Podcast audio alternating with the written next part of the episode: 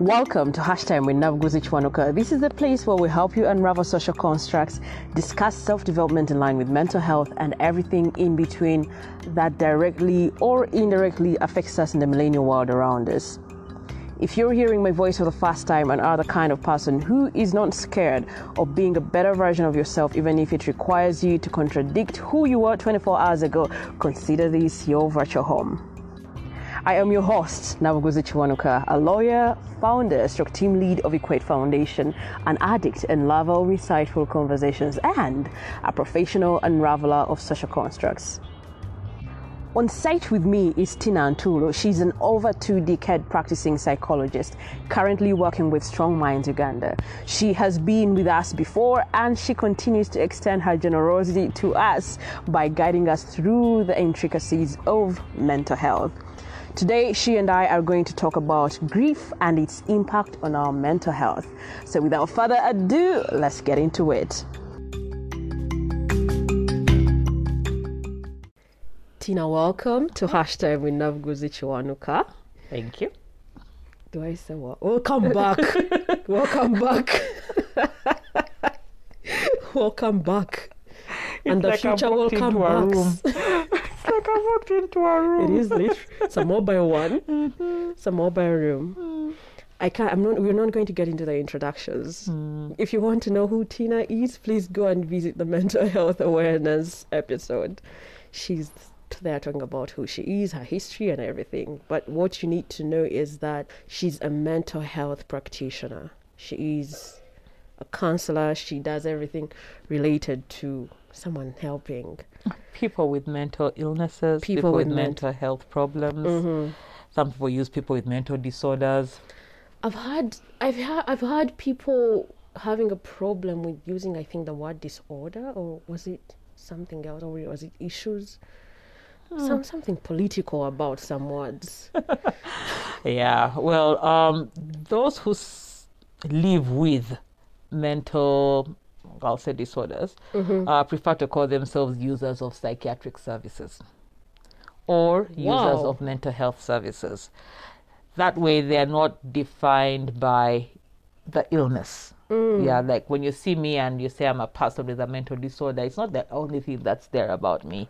I also have talents, ambitions, and other things going on in my life, and this is just one aspect of. So, I am a user of a service. So they use the word users of mental health services, users of psychiatric services. It does make sense. Yeah, so the disorder is the one that we diagnose, and it's not always active. So, for example, when a person has uh, bipolar affective disorder, it means that you have you have that illness that has both depression and mania. But when you're on, on treatment, you do not we do not say you're ill until you're symptomatic.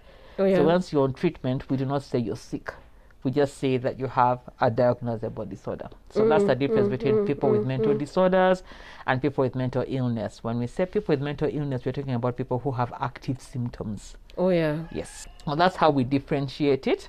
Um, but yeah, you, you- yeah. I mean, at the end of the day, I would also be um, a strong advocate for the user of mental health services, but it's such a brand new term that when you use it, people have no idea who you're talking about. So it's like But mentioning a- my name so long. Yeah. And then the mental health. Yeah, What? user of, What? users User of, of- men, of mental health services or users of psychiatric services. Right. So in that case, you right, would right. you would not say I'm a diabetic. I am a user of I think internal medicine or uh, you are. I'm a user of insulin. oh. it's it's kind of weird, but it's a different take to the whole thing. But Yeah. yeah, yeah, they'll. Yeah, they'll advocate for themselves, and it will figure it will sort itself out in terms of the nomenclature at some point. But Right, yeah, right, so yeah, right. but so easier. I work with people with mental health problems. Mhm. So when you look at the months between the last time I saw you to date, you notice that the month of June. When I talk about we, I'm talking about the Ugandans. I don't know about the other countries. Mm-hmm. We suffered so much death related to COVID. Mm-hmm. Every other day, I mean, there's a time when I woke up in the morning, and before it was 10 a.m., I had gotten news of about five people that were dead, and I was exhausted. I was like, I'm done for the day. Let me get away from the fun. Mm-hmm. So, with all this death around us happening, and also talking about uh, picking up something that you talked about in the previous episode as uh, death or grief causing someone to have mental health, their mental health affected. How can you help us paint a picture of what this really looks like? Okay, let's let's try and do that. Um, so, death is a normal event, in as much as we do not like talk about it. Yeah. It happens. It will happen to all of us at some point. Yeah. And um, because it's a normal event, we actually have an inbuilt mechanism to deal with death and to handle death.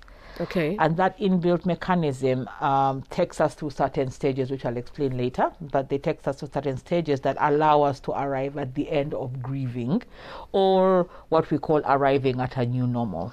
okay. And because death is an an, an everyday uh, event, it's going to happen. Culturally, socially, we have also put around us certain things, certain customs, certain rituals Yeah. that we do to just help with this grieving process. So we have the wake, we have the service, we have the actual burial. Yeah. People have things they do after, um, and then maybe one month after, and four months after, and things Yeah, like that. yeah. And actually, when you think about it, um, most of those actually also coincide with the actual stages of grief. But it would be nice for somebody to do a larger scientific study around that, so that we're not just using our opinions. Yeah. So yeah. So in a in a normal w- occurrence, death is hard. It's not, by the way, the event of death is hard. It is hardest on the persons who remain. The person who's passed away, we cannot speak for them because they are gone. Yeah. But it is hardest on the people who remain. You love your significant others. If that is either your parent, your partner, your child, your workmate, your best friend, um, Yeah. whatever relationship you have with this person.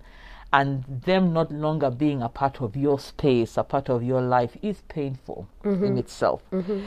Then the way people die adds on to the grieving especially when it the death doesn't make sense.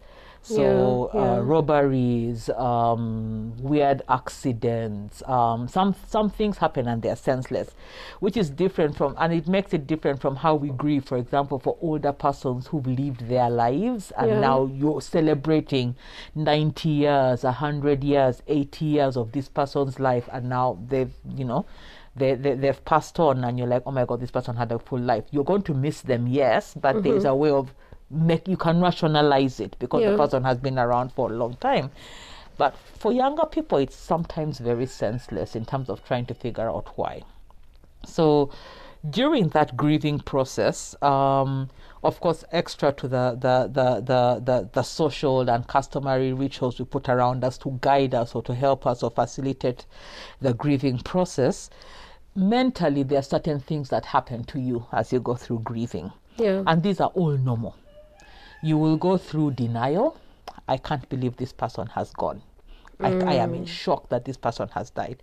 One week after the, the, the, the service, you will even set the table for your husband and have cook his meal as though you're expecting him to walk through the door. Cook his meal. Yeah, yeah, and that's perfectly normal. You're in denial, you're in shock. You do not want to accept that this person is not coming back. Isn't it more painful when you cook the meal and the Well, person doesn't people- eat it? People have different ways of coping, yeah. But you people tell you, I, I, I washed the shirts and hung them up on the hang, hanger. I, I picked up the. I had this news that I picked up the phone and wanted to call. Then it hit me that this person isn't going to pick up on the other hand side. Yeah. So you go through denial. By the way, denial is perfectly normal. You're not losing your mind. You're not going cuckoos. It's part of the grieving process. Yeah. Then after the denial will come the uh, what we call the bargaining.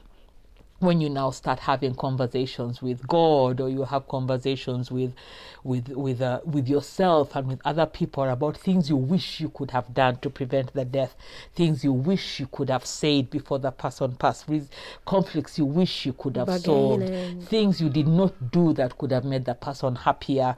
This is when you'll find. Um, I remember one one of the books I read. Um, th- this boy lost his mother to an accident, and in that morning, he she wanted him to wear a certain shirt and he was very annoyed because he didn't like it.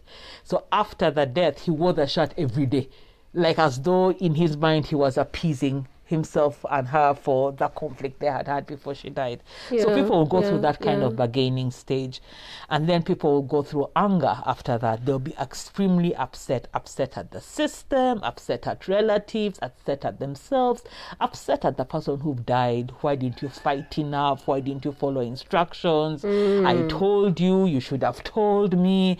And even when they're crying, those are some of the things they'll be saying to their other people who are around for supporting them to go through grief. Yeah. So we have the anger, we have the bag- sorry, we've got the denial, we've got the bargaining, the anger. Then people go through depression. They'll literally feel depressed like a person who has depressive disorder. All the symptoms of depression will be present during that that that time. We do not treat it because it's a normal process of grieving. They'll lose interest in the things they used to enjoy. There'll be a persistent heaviness and sadness, feelings of guilt, feelings of worthlessness. Is life even important anymore?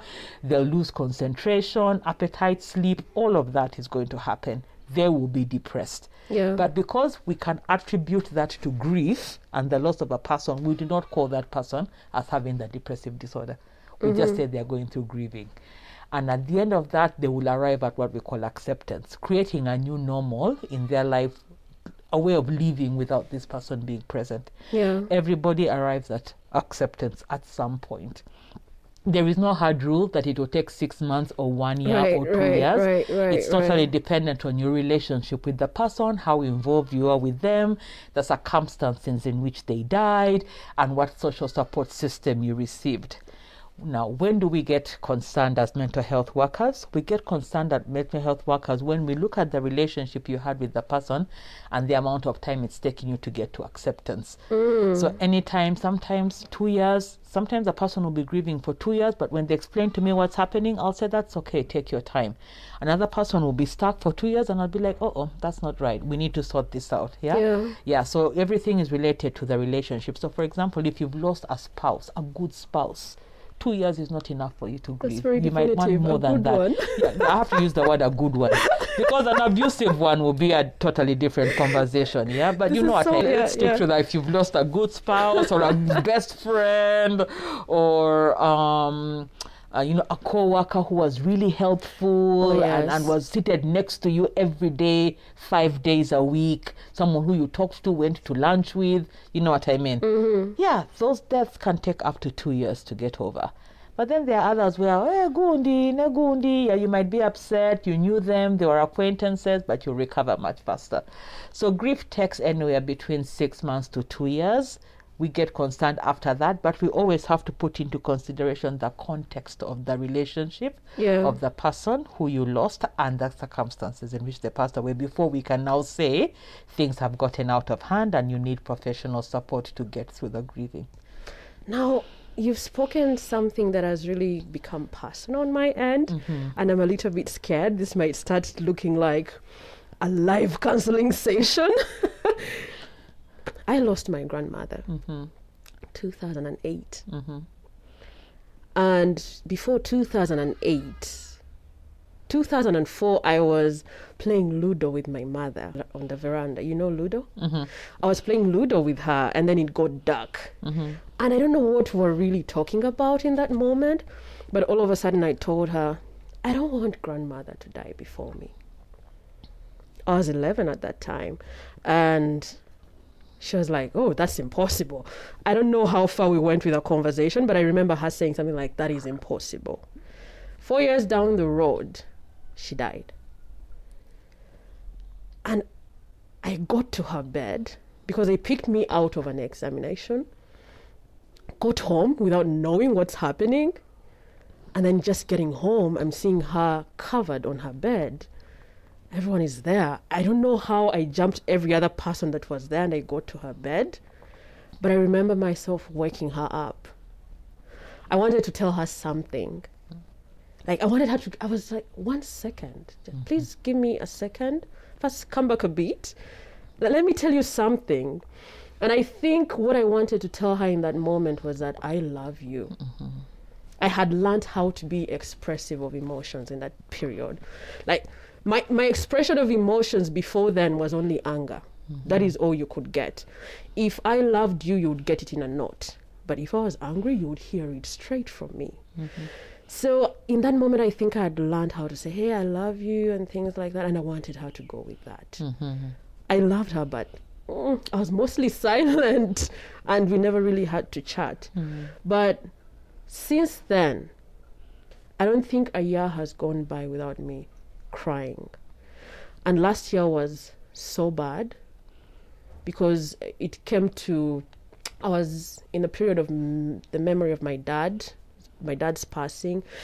And then I remembered my grandmother, and everything was terrible. Mm-hmm. So in that moment, I was like, hey, no, I can't go on like this mm-hmm. because how many years is that now?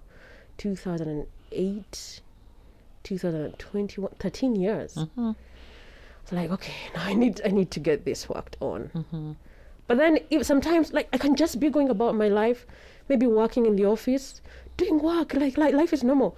And then all of a sudden something whispers, Yo, do you know you woke up your grandmother and she didn't wake up? Mm-hmm. And then oh my goodness.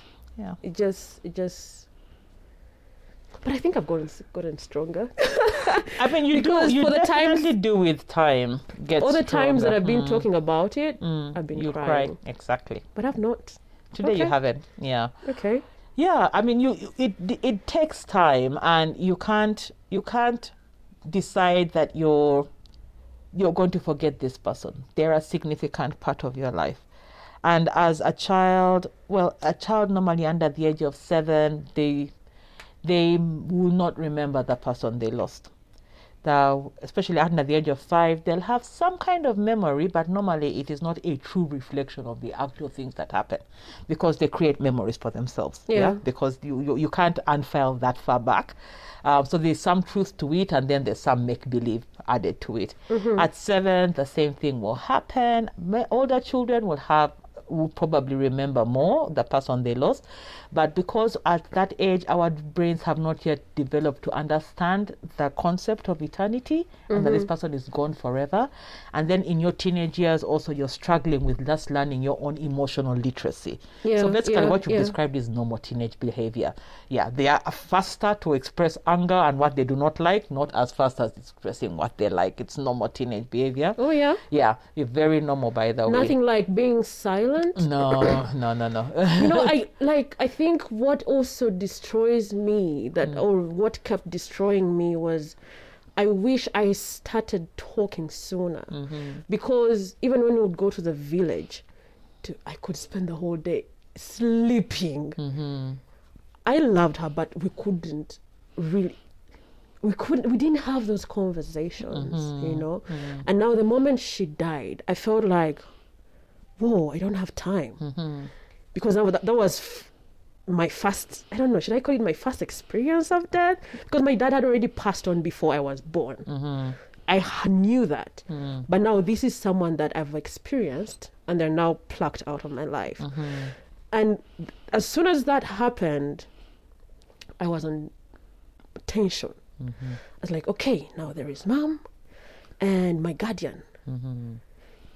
The moment I would call them, if I was at school and they don't pick, oh my goodness, they have died. Yeah. She can't fail to pick her phone. Mm-hmm. And then I'll start crying mm-hmm. until the call back was like, oh, you are alive. Mm. So I became more expressive of my emotions because now for me, what happened in that moment was that for the people that I love, mm. if they are to die, I don't want to feel this thing again that they left without me knowing that I that I loved them. Mm-hmm. So hmm. I think you've actually pre- described the bargaining phase very well.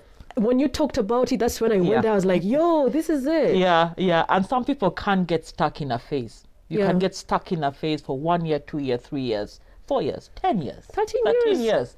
You can actually get stuck in a phase where you are failing to resolve the what could I have done better or the anger. And this, for example, you see people having anger towards, you know, uh, the loss of a person and in a way, some this some of um, our best kept, uh, our best known campaigns come from that kind of anger to improve the health system for the delivery of a certain drug or a delivery of a certain procedure. That comes from the anger. Yeah. Um, but of course, if it isn't managed well, it then consumes the person, right?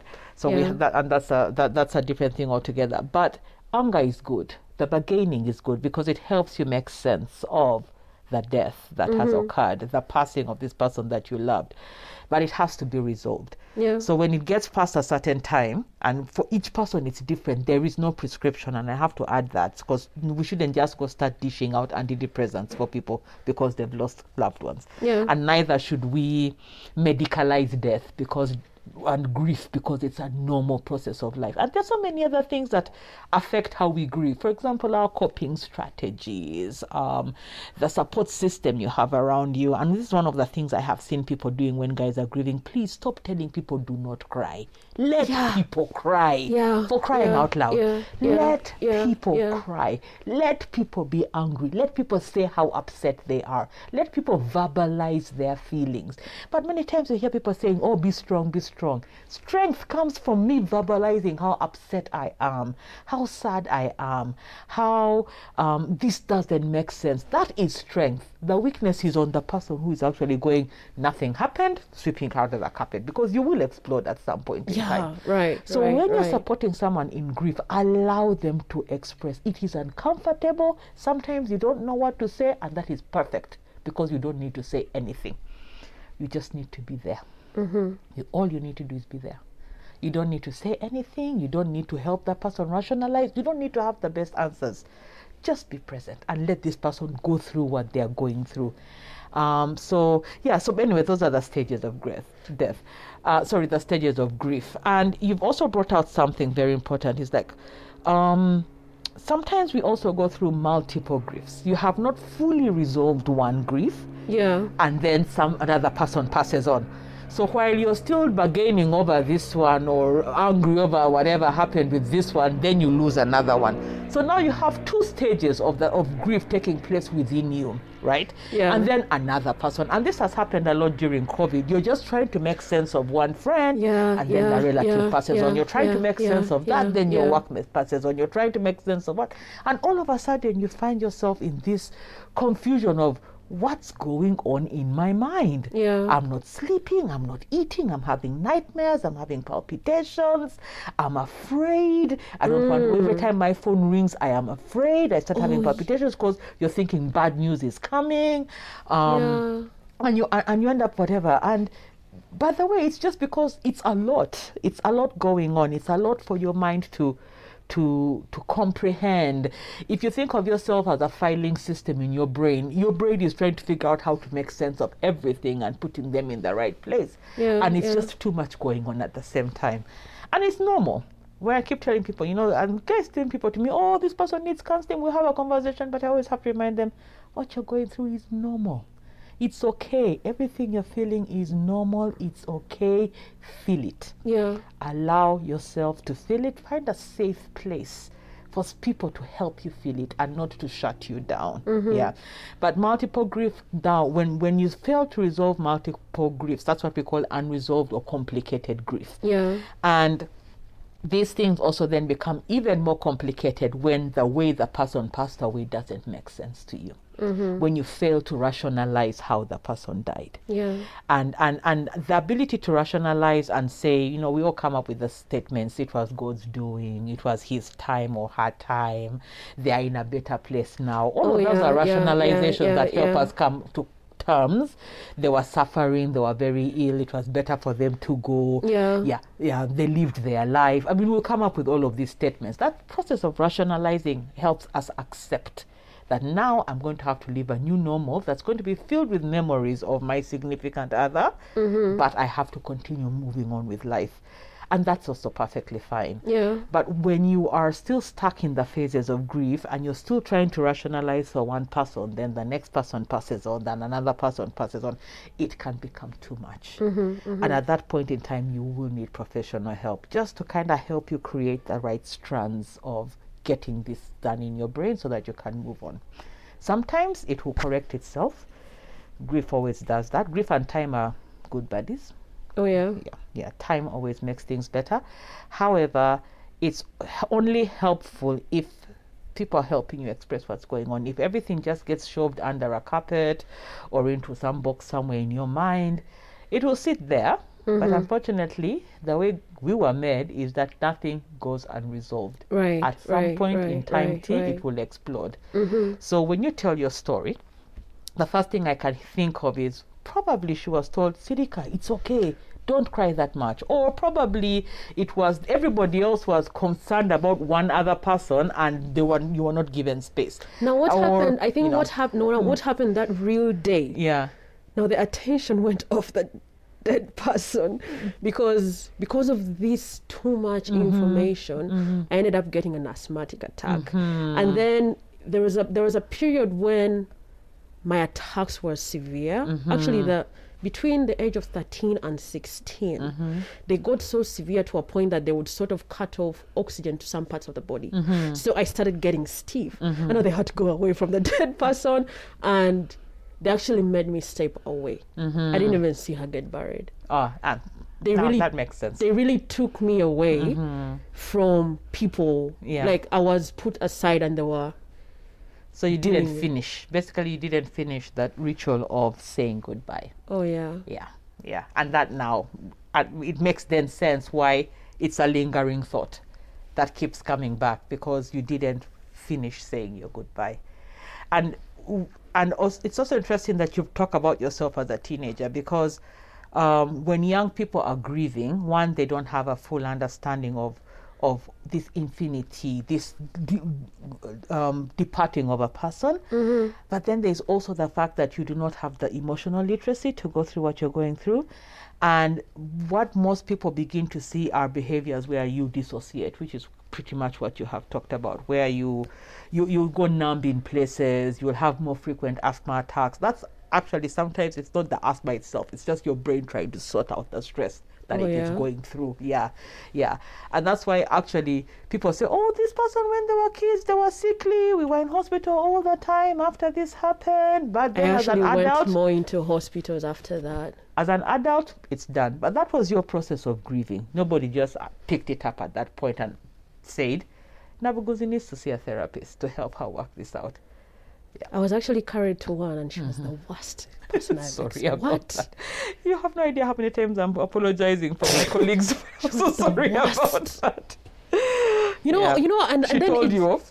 oh my goodness, Yeah. because I didn't know how to talk about these things, Yeah. and I wasn't so much in a space of saying stuff Mm-hmm. about me. For some reason, I was locked in a system of looking out for who needs help. And I had never placed myself in a mm-hmm. space of I need help. Mm-hmm. So when I was carried to her, I wasn't even given a reason as to why I was seeing her. Mm-hmm. Mom just told me I, I, I, I got took I got taken out of school. Something else had happened with a friend, and then she just got me so disorganized. So I got carried to Professor Kanyerezi, may he rest in peace. And then he spoke of something like, was oxygen not getting to my brain or something like that? I didn't really listen in. The way how they were talking, it's like they were using coded language. And then I got placed on medication. And then mm-hmm. when it, when the holiday reached, I was taken to this psychiatrist. Okay, let me not say her name. yeah, let us not say So last year, last year when everything made sense, because I was trying to do mm. an assessment of myself, mm-hmm. like how do I, how did I come into this space of mental health? Mm-hmm. I mean, there was a moment when suicide at some point was like, wait, so this is why people commit suicide? This is where people get. And then I was like, okay, that happened, but what might have happened years before? And this is when I'm like, wait, I went to a psychiatrist. Mm-hmm. And then this chick said mean things. Like, is she crazy? So I started looking for her name. I wanted to find her on social media and ask her, were you crazy years ago? But I couldn't find her. I was like, okay, okay, let me just let her be. I'm so sorry about that. yeah. I'm so sorry about that. Yeah, but it is it is hard, and it is it's it is hard because for so long we haven't talked about these things, and for so long we haven't um because even those cultural things we used to do where people would move into your home for a month and Yeah. cook with you and support you and be around and let you i mean for example i, I loved this analogy that i was given by my professor i'll never forget it when i was doing my psychology school and he was like you know everybody in in in in, in uh, coastal kenya Yeah. they, they they have this thing of you know they understand that widows who of widows yeah will grieve their husbands for a long time and it's very complicated in their community Yeah. so th- when she starts screaming and yelling and running across the village going through a hysteric fit the whole village joins her To run with her? yes and Oh, support because Oh, know not that they they're need- chasing her down? no because they need she need they know and understand that that's an outlet Wow.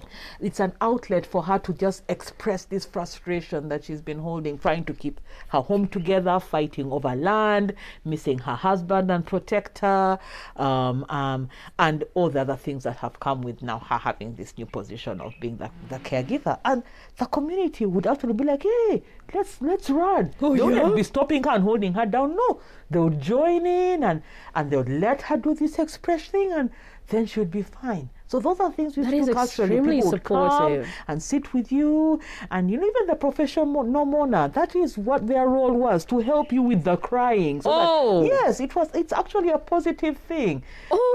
But the, now we've mixed up that culture and this new northern culture, and it's we, we've kind of lost how we express ourselves. And I think it's something that we need to learn how to do again, especially now when, for example, in COVID, where you could, there was no vigil.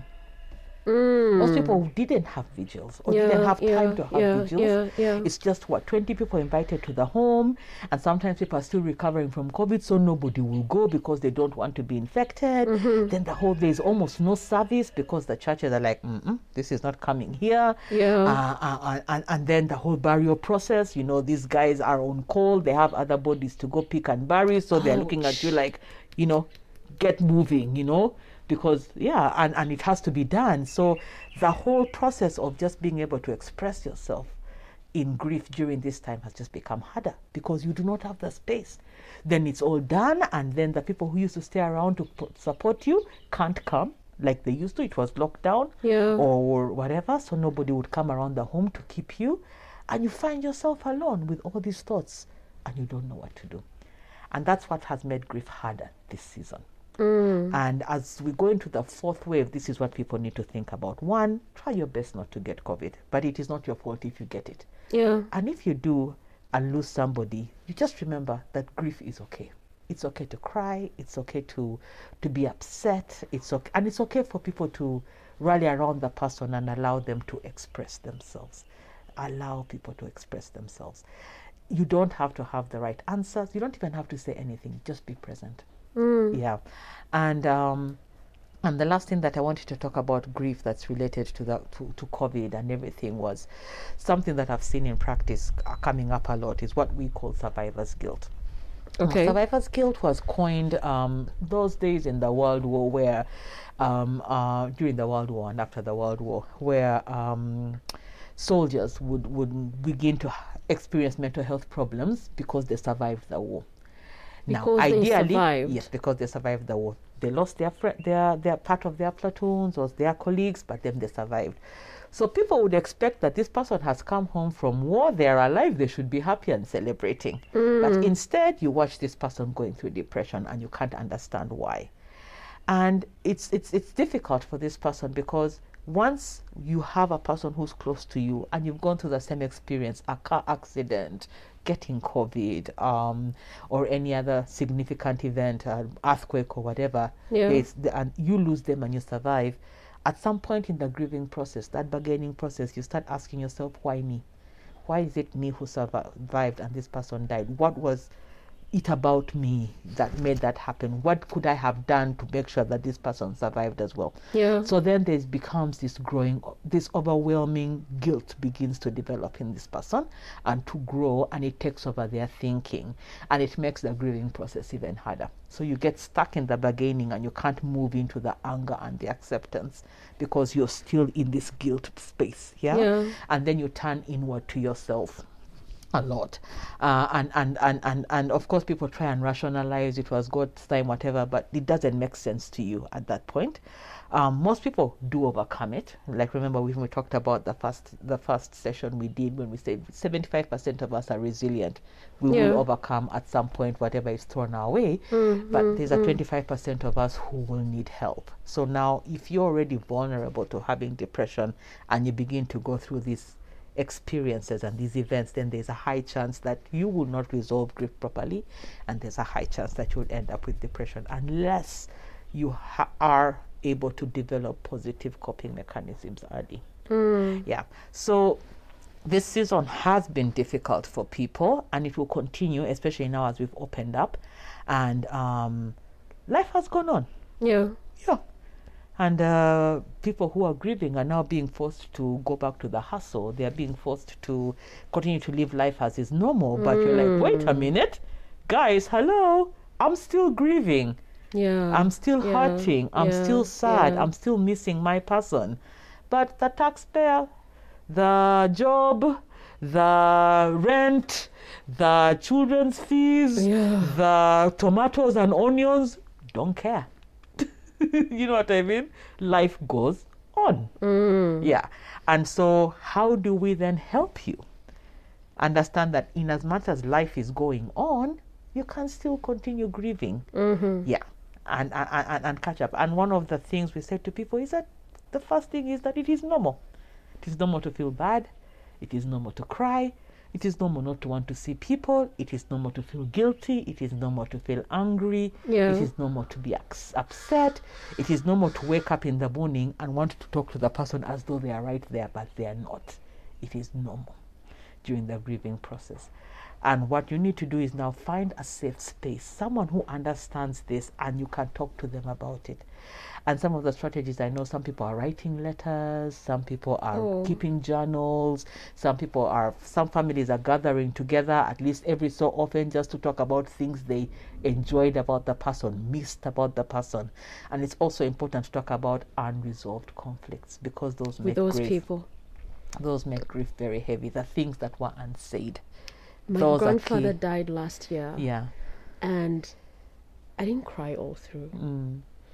I didn't have an attachment with him. hmm Now, let me tell you, I've not talked about this with someone, but I think I tried to communicate with my cousin that very day. And for me, the person that I was thinking about in that moment was my mom. She had been away from home for I don't know how many days, and I had to get back home without her. And now I first stood in the compound, actually in the backyard.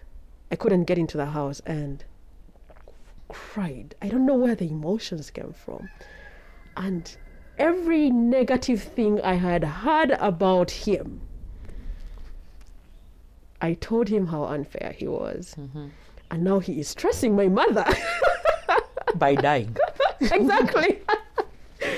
and then I was like, and that is that is how I moved on.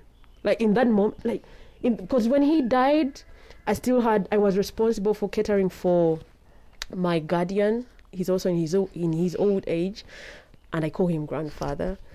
So I think when all was done, when the day was done and the pressures were down, this is when it's like, oh, this guy is actually dead. Mm-hmm. Jesus, I've returned home and my mother is not here. You guy, can you get serious? Like, are you always trouble? Mm-hmm. Yeah. Yeah, yeah, yeah, yeah. It all makes perfect sense. And it's important. Those are the things that make grief difficult. The unresolved conflicts, the unsaid things, the and it's important that as families, as best friends, people who are supporting others, that you allow people to talk about it. Allow people to say, imagine the imagine I promised to buy this dress and I never did. I promised to fix this on around the house and I never did. I we had this argument and I should have apologized and I did not. Oh, I should have apologized. All of those things. That all That is be- hard. it I should have hard, but it all has to be verbalized because keeping it in makes the grieving process longer. Mm-hmm. So verbalize it. You can't go to them. And sometimes I say to people, visit the grave, sit there and have a conversation. Yes, it's with air, but have it. The person is Have ish. it. There, ish. There, ish. Yeah. Depending on what you believe. um, but have it. Yeah. Have it. Do something symbolic that allows you to feel that you have let go of the thing that is holding on to you. That's why I'm saying some people write, some people sing, some people go sit at the graveyard and have conversations. Some people, some families have now created, uh, you know, family rituals where at least once in a while they'll talk about it. And don't hush the kids away, and don't be in a hurry to clear things from the house so that um, um, you, you say that you've forgotten Forget the them? person. Yeah. Don't be in a hurry because I've seen that happening a lot where people are like, oh, we are helping you. Now they come and empty cupboards and whatever. Don't do that. Let the person take their time. When I'm ready to give up my husband's clothes, I'll give them up. When I'm ready to give up, people can hold on to these things. I'm okay. We know. Most of us will tell you it's okay when you're ready. But removing them away doesn't make the grief healing process faster. Yeah. Yeah, Yeah. it doesn't. And even when you take them away, don't give them away yet because this person who's grieving might want them back next month. Because depending on which stage of grief they're going through, Ouch. they might become a comfort. And then now this is where now conflicts start. Oh, they even did this and they even did that. And yeah, grieving also brings out the best in people. It also brings out the worst in people. And some of the family conflicts arise because of these kinds of things. So allow people to take their time. Allow people to express themselves Yeah. if symptoms persist, and for me, I think I'll say, let's say one year, you get concerned, reach out, look for us. Uh, 252, star 252, Option 10. hash, option 10. Yeah, I And we'll have be that able to head. provide support. Should we say that again? Star 252, Star 252 ha- hash, option 10. Yes. And we shall provide support. Right, right, right. Mm-hmm. There are two things I've taken away from this conversation. You've talked about the stages of grief, and I Mm-hmm. was looking at myself be, before 15, Mm-hmm. how I was struggling with my father's death because I didn't find him. He was already he had already passed on when I was born, and then it was just something that I would say. Mm. You know, where's your dad? He died. Like he died. Like it was automatic. I didn't have to wait for you to say father. Like he died. And then at some point I was like, you know, you watch Nigerian movies. Mm. They would bury a wrong person and then the person shows up. Hmm. I was like, this guy, I think he's like in northern Uganda. Mm-hmm. I can't wait for him to come back. I was so excited.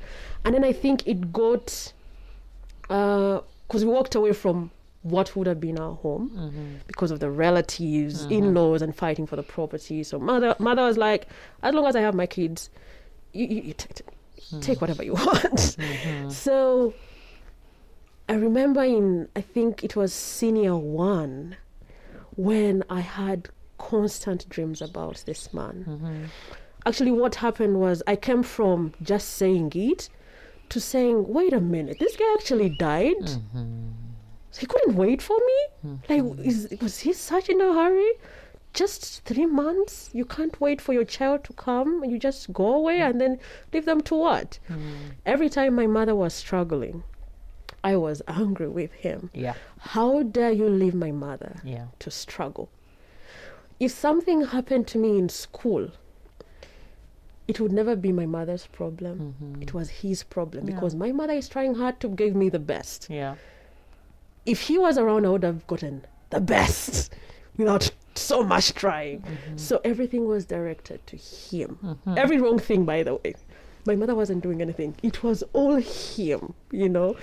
And then some things used to happen. Two things happened. Actually, those that that very thing happened twice. And I don't know if you believe in this, but it also just happened to me. There are two teachers that made it hard for me in school. One in primary school. She said something like, "Gun familiarite your dad." Something like, "Gendo manyire chitawe yafa." Actually, she said, "Your dead father." Oh, that was and it crushed me. I was like 11 or 12. Hmm. And then she didn't return for the week. She was sick. And then senior one, I'm in a completely different school, different environment. These people don't know each other. A teacher tells me I'm not fit in the school. I couldn't have given it first choice. I think I used back door. I wasn't fit in the environment. She said so many things. And there's nothing serious I had done. Like mm. I think she was looking for a moment for a long time because I was also wild, which is also another story. So I think she was looking for a moment with me to get me. So when my neighbors laughed, she picked just me. I was like, I didn't even laugh, you know. She said all those things, and I still cried. I was like, you guy, maybe I wouldn't have come to this school. Maybe I would have been in a better school. And I see where I am. Mm-hmm. And then she didn't return the whole time. Mm-hmm. So when that happened, I was like, wait, this happened in P7, but this was just a week. Or maybe I didn't really follow up because I didn't mm-hmm. care. And then this, the whole time, the teacher didn't return. Like, oh, this guy is actually looking out for me. Mm-hmm. And then, and I was like, oh, okay, I didn't say ow because I think that time there was no ow. Yeah. And then I started loving him. I was mm-hmm. like, oh, darling, you really mm. missed out on meeting me. Mm. But at least you're still there for me, you know, mm-hmm. things like that. And then there was a period when I spent almost like a week. The dreams were just about him. Mm. I had a good life. I was bougie in those dreams. and then every night, I, I there was n- there's no period I always looked towards sleeping mm-hmm. like in that period mm-hmm. because I experienced him.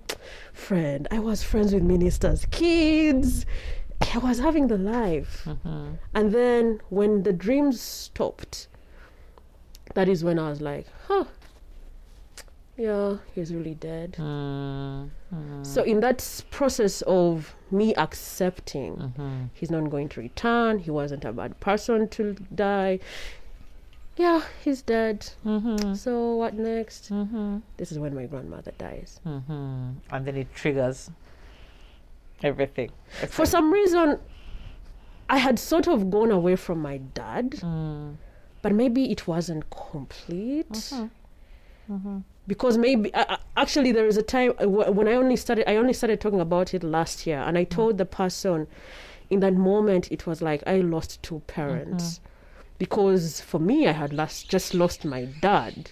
Much as it was 15 years down the road, I had just lost him, and then my grandmother passed on. yeah. So when you talked about multiple grief, grieving, Yeah. It makes that's what that that's what comes to you. Mm-hmm. And also the thing that people are going to have to look out for, I don't know whether there are any adults listening, is that all almost all the children who've lost parents now, mm. their grief isn't going to happen now because their brains haven't fully conceptualized the loss. It will happen in like for you. Mm. In your teen years, in your mid teens or in your late teens. That's when you will now go through the real grieving. yeah. But the adults around you have finished. So they'll turn around and look at you and go, eh, eh, what's wrong with this one? How are you bringing this up now when? And many times people don't connect that, oh, this is when this child has now fully understood their loss. And now is when they're going to go through the five stages of grieving. So that's exactly what happened to you. It got to a point where now you understood that actually I have lost my dad. Mm-hmm. So you went through the anger, the bargaining, the acting out. All of that was part of you grieving. Yeah. People might not have acknowledged it as that and told you that that is what was going on, but it was. And even these events, whether they were related or not coincidental, you were able to rationalize them in a manner that helped you reach acceptance. yeah. Get what I mean? Yeah. So this is something we're going to have to look out for, even as professionals, as parents, as caregivers, aunties, uncles, is that the kids who've lost parents now, we will see their grief later. We're not going to see it now because their brains are not yet ready to fully understand what went wrong and the fact that this person has gone. So, so that's why it made sense for you at that time to go I've Just accepted that dad has died and now grandma has died. So, for it became a multiple death. Mm-hmm. When us, the rest of the people, had already sorted out the adults in your life, had already finished this grieving process, and now they were starting a new one. And every grief triggers the last one. That's what people have to remember. And there's a way Yeah, in which mental yeah, health is, yeah, is so related. It's weird. It's sometimes you don't know, understand why, but grief triggers. Every grief will trigger the last one. And then you go through another healing process. So what happens is when you're having back to backs, back to backs. That is, I went through a period. We went through a period in our family for five years where every year we lost somebody. it was the Five hardest time. years. Yeah. So if you've just lost this one, you're now beginning to come come to grips with the fact that this person has gone. The next person goes back into the same thing. And it got to a point when, even for me as a professional who understood what was going through, I began to have this intense fear of death because it mm. had been happened so many times that now you start wondering whether you're next in the line. You know what I mean? Yeah, yeah, but that's yeah, all part yeah, of the yeah. grieving process. But if you don't stand still and say, okay, this is grieving, I have to find a way to create a new normal. Believe me, we're not telling anybody forget. We're not telling anybody the life is going to go back the way it was. It will never be the same again. Sure. Yeah, and nobody should fool you that you're going back to the way it was. No, you create a new normal. You create a new normal. You learn to move through life's journey with the memory of this person instead of the mm. person walking beside you. And you have to find a way to package this memory so that it is easy to carry as you go through your day to day Yeah. moving forward. And it takes time for that to happen. And those of us who are supporting either as friends or relatives, that is how we need to help and guide people through this grief. And and and and it's hard because we are brought up not to want to talk about these things. We're Yeah. brought up to hush hush these things. Talking about it will upset the upset the person. We don't want them to cry. We don't you know, because it's uncomfortable. We don't know how to deal with another person's tears. Yeah. We don't know how to deal with sadness. We don't know how to deal with silence. We don't know how to deal. We, we become uncomfortable. But in times like this, COVID, it necessitates us to learn these skills because it's for not just the survival of your friend, but should you become affected, Yeah. that is what yeah, you need yeah, from everybody else Yeah. Yeah. Yeah. as well. Yeah. You, you, there's a moment when you talked about something like, it's normal when you don't want people. Mhm. And that was a little bit scary on my part because if you're left alone, at what point are you allowed to move into the social spaces with other people? To be honest, I feel a- like it gets harder. I'll tell you when you're ready. As long as you're not a danger to yourself and a danger to others. Those are the two basic rules. As long as you're not a Are you danger, a danger to to yourself. yourself? Are you a danger to others? Or if you haven't crossed that line, do you? Mm. All right. Yeah. Thank you so much Yeah. for helping Please. us understand what it's like to grieve. Yeah. Star two five Star two. two five two hash. Option choose option 10. ten, and we are there to provide support. and that is Strong Minds Uganda, Yeah. and we are a mental health organization, and we support people who are going through a difficult time, mainly treating depression. But you know, grief and depression are related. So if you're going through a difficult time, you do not know what's going on, you need more answers, it's a bit strange, you haven't figured it out, just pick up the phone, dial in. We'll get back to you in, within 72 hours. yeah. uh, if you have an emergency, you'll get a message that will give you a number to call while it's if it's an emergency. Somebody Mhm. will talk to you and help you make sense of what's going on. Right. Yeah. Helps you make sense Mhm. of what's going on. That is so powerful. Because at some point, I think at, when we are with ourselves, like, can you make it make sense? Because Mhm. even with yourself, you're like, can you get serious? Mhm. That's what happened to me last year. I was like, Mm. 13 years? Are you serious? Like, can you can you get serious? Yeah, sure. Okay, thank you so much. Thank you. and thank you For- for being vulnerable because you've made it I'm not easier to talk about to explain what's going on with people by using your own example and your own story. yeah, so yeah. I hope whoever is listening will be able to identify with that Mhm, and, yeah, mhm, mhm, and mhm. dial in if they need support. Yeah. And I think what helped also was that I started talking. Mm-hmm. The the years before last year, I wasn't talking about it. So I Mhm. think vocalizing these things helps. A lot. So thank you so much for giving us your time. You're welcome, Nabuguzi.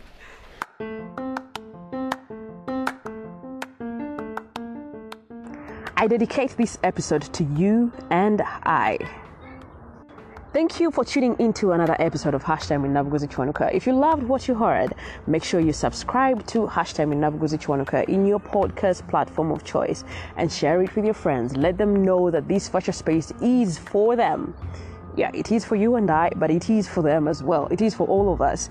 Also, feel free to share your insights about what connected with you on social media and be sure to tag us. We are at hashtag Minavguzichwanka on Facebook and Instagram and on Twitter. Our handle is at HNK Podcast. You can reach us on our email, hnkpodcast at gmail.com. Your reviews are welcome, and I really look forward to hearing from you. Until then, catch you in the next episode.